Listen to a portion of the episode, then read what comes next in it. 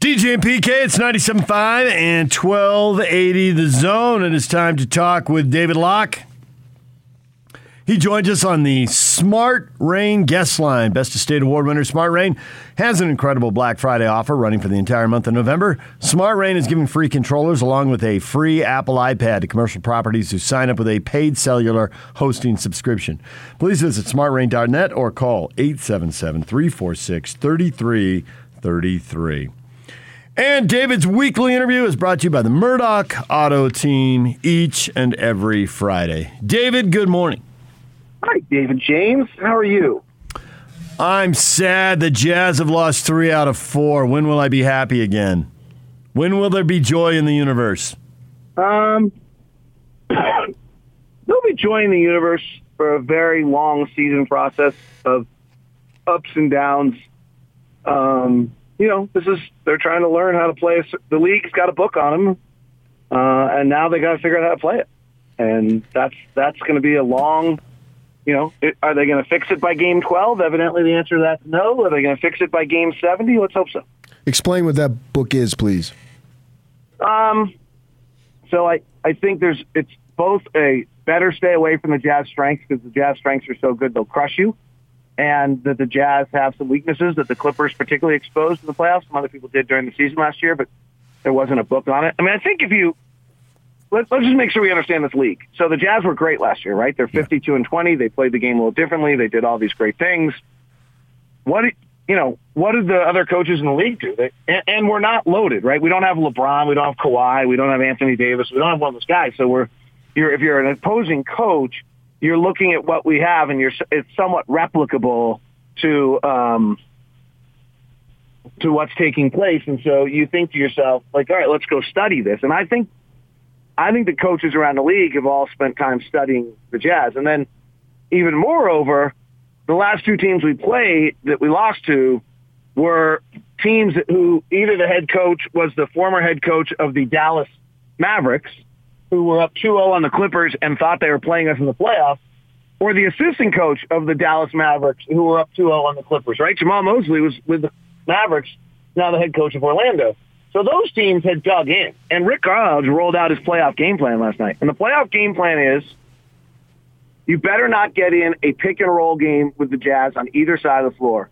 Because if Rudy Gobert can defend the pick and roll, you can't score in the half court. So they rushed it up the floor. They pulled Rudy out of the middle for a good deal. They did play some pick and roll with Sabonis and Brogdon, and they crushed us pretty good on it. But for the most part, the key stretches of the game were when Turner spread the floor five wide. Brogdon just put 60 pound lighter Mike Conley on his hip, bogarted him to the basket and scored. And then when the Jazz brought help, kicked out to Myles Turner, who hit three threes. That's that's the offensive sequence that changed the game. And so there's a game, you know, the game's really simple for everyone. What can we do to negate Rudy's defensive impact by moving him around and then attacking where he's not? And if you play pick and roll against us, Rudy's involved and he's the greatest defensive player in the world. And that's literally what Rick Carlisle said about him before the game is, you know, we're dealing with one of the great defensive players in the history of the game. And then on the other end of the floor, what did we do offensively last year? Well, we ran, we hit, took over 50% of our shots in threes in transition. We hit 43% of those shots. We were brilliant offensively early, and then we got you in the pick and roll and had the best pick and roll combinations in the league. So what do you do? Well, last night the answer was we crashed the glass with tenacity, forced the Jazz to rebound. Moreover, back to Rudy being pulled out defensively. Once they didn't have an offensive rebounding thrust against us until Sabonis went out of the game in the first quarter, and then once Sabonis went out of the game, they spread the floor a little bit more. Then they Rudy's pulled out. He's not he's got to make a you know real effort to come back and get a ball because they're not very good rebounders otherwise, and they crushed us. And then the part two of that is if you switch everything defensively, then you can't play pick and roll, and then we can't play pick and roll, and then you're hugging our shooters, and we're not moving the ball, and we're not pinging it around. So, I mean, I've heard a lot of people say, "Wow, we just don't look the same," and we don't. That's 100% true, and, and it doesn't seem right. Something's off. But a lot of what's off is what opponents are doing to us. That they're hugging the shooters. They're switching uh, much more than they used to.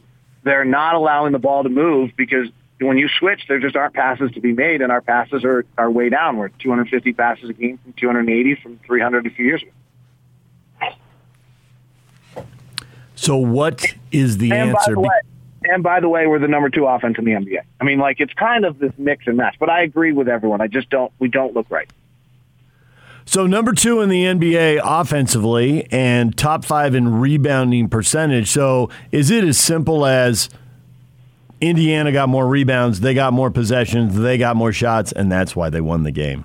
Yeah, hundred percent, hundred percent. And they made they made you know there's a Myles Turner goes three of three from three, and some of our guys didn't go you know didn't hit those same shots. Um, hundred percent. That's last night's game. The rebounding percentage, I don't like that stat because offensive rebounds and defensive rebounds are two different things. We're living offensively right now based on the fact that going into last night, we are the number one offensive rebounding percentage in the league, and we're the number two free throw team in the league. So, you know, we aren't making shots. We're 24th in the league in three-point shooting, and we're shooting the most threes. But we're grabbing offensive rebounds, particularly when Whiteside's on the floor, and uh, and getting an extra possession. I think we're averaging 1.4 points per possession off an offensive rebound right now.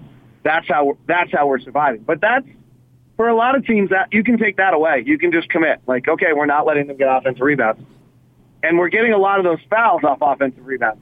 So it's a little bit I'm a little nervous that I'm not sure the offensive rebounding rate and winning games by offensive rebounding is a sustainable model. Impacting games by offensive rebounding and getting an edge offensive rebounding, which we did last year, is a sustainable model. But we're winning games based on offensive rebounding, and I'm not sure that that's sustainable.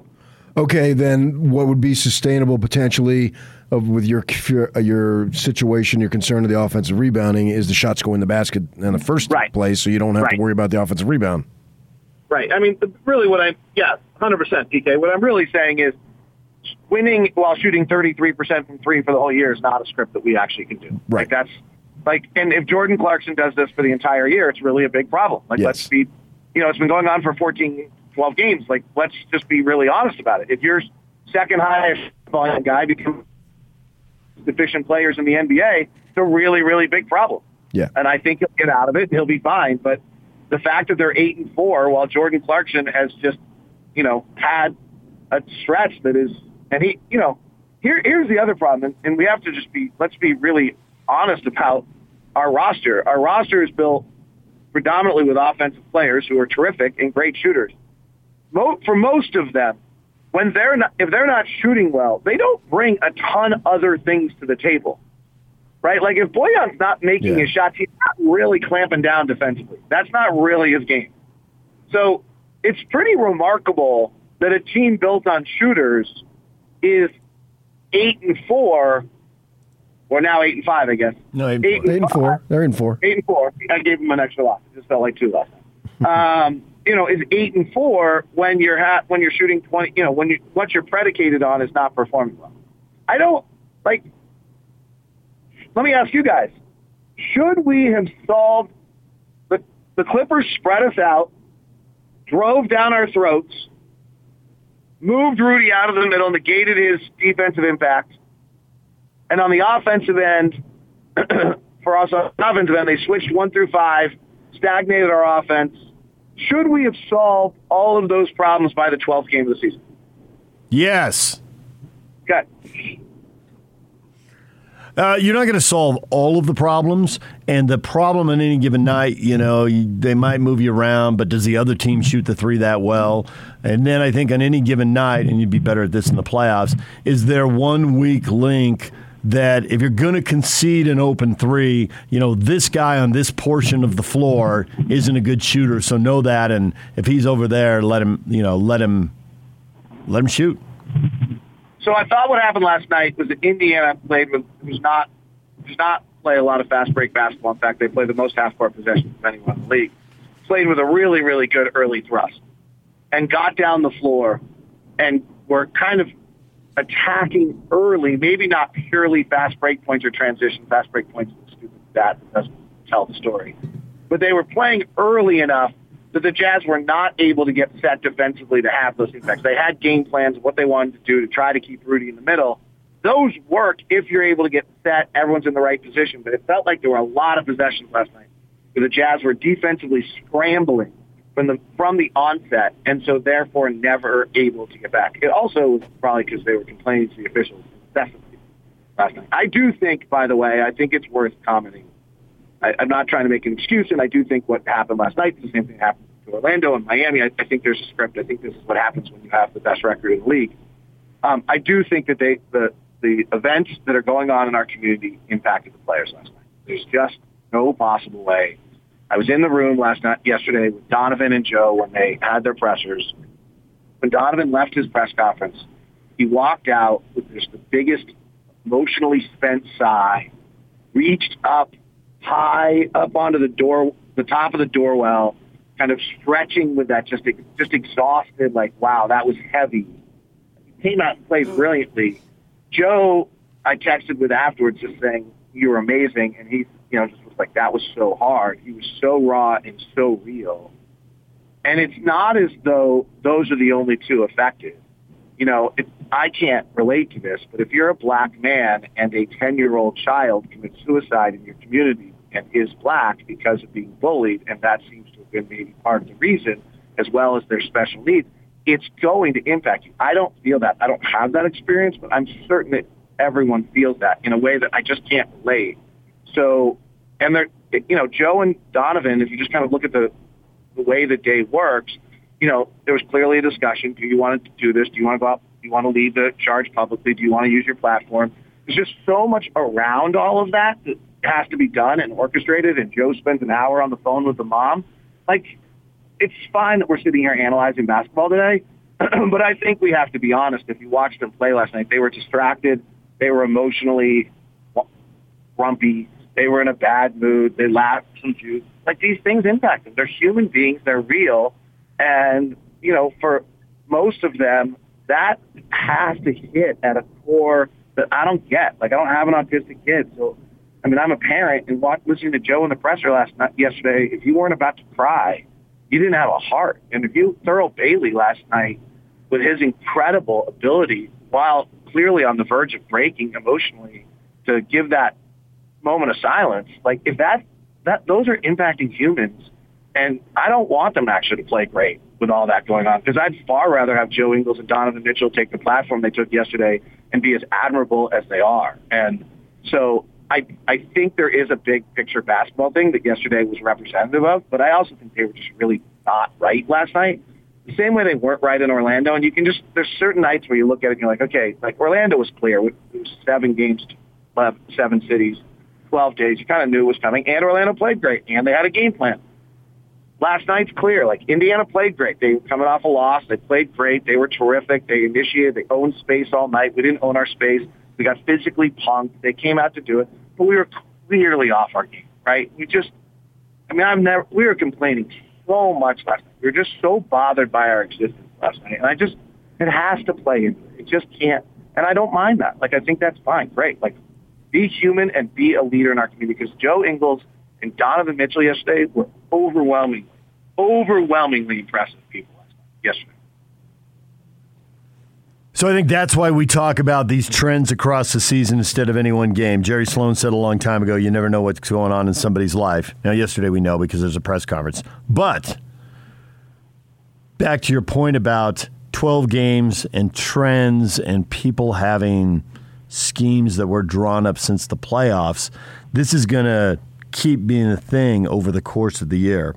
And I think one thing you said about the. Um, you know, the Jazz had a defensive plan, but they were caught in a scramble.